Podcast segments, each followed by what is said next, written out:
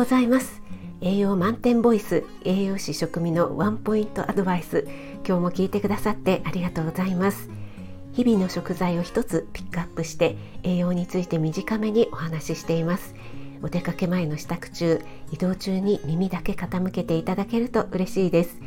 夜は今まで通り簡単聞くレシピ調理法食品の効果効能について放送しています。はい、前回土曜日の朝配信でカルシウムとお酢は一緒に摂ると吸収率がぐんとアップするよっていうお話をしました。まだ聞いてないよっていう方は是非聞いてみてください。はい、えー、今日はですねその続きで体に必要な栄養素の中でビタミンミネラルっていうのはよく聞くと思うんですがこのカルシウムはミネラルの方の仲間で皆さんの体の中に最も多く存在しているミネラルなんですそして体の中のカルシウムの約99%が骨や歯を作るのに使われているんですねで残りの約1%これは体中のあらゆるところに存在していて1%なんですがとっても重要でなくてはならない働きをしてくれています。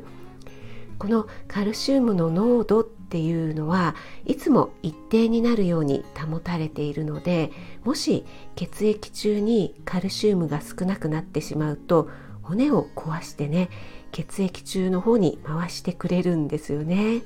人間の体ってすごいですよね。血液中のカルシウムがお財布で、え骨が貯金みたいな感じでちょっと今月足りなくなっちゃったわって骨から貯金を下ろすみたいな感じなので当然ねそれが続いたら骨は脆くなってしまいますよね。しかもこのカルシウムは吸収率が悪いっていう栄養素なのでなるべく吸収率を高める食べ方工夫が必要になってくるんですね。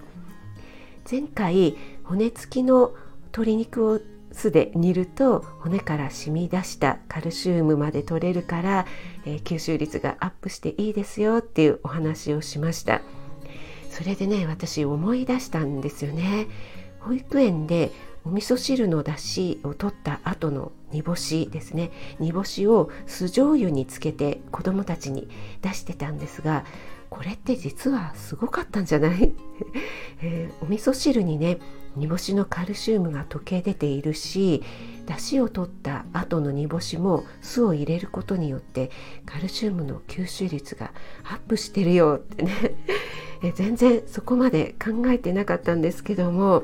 皆さんもね、えー、煮干しの酢醤油漬け、えー、美味しいし吸収率もカルシウムのね吸収率もアップするので是非やってみてください。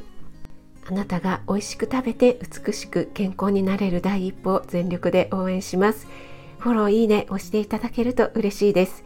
4月19日月曜日、週の始まりですね。今日も良い一日となりますように気をつけていってらっしゃい。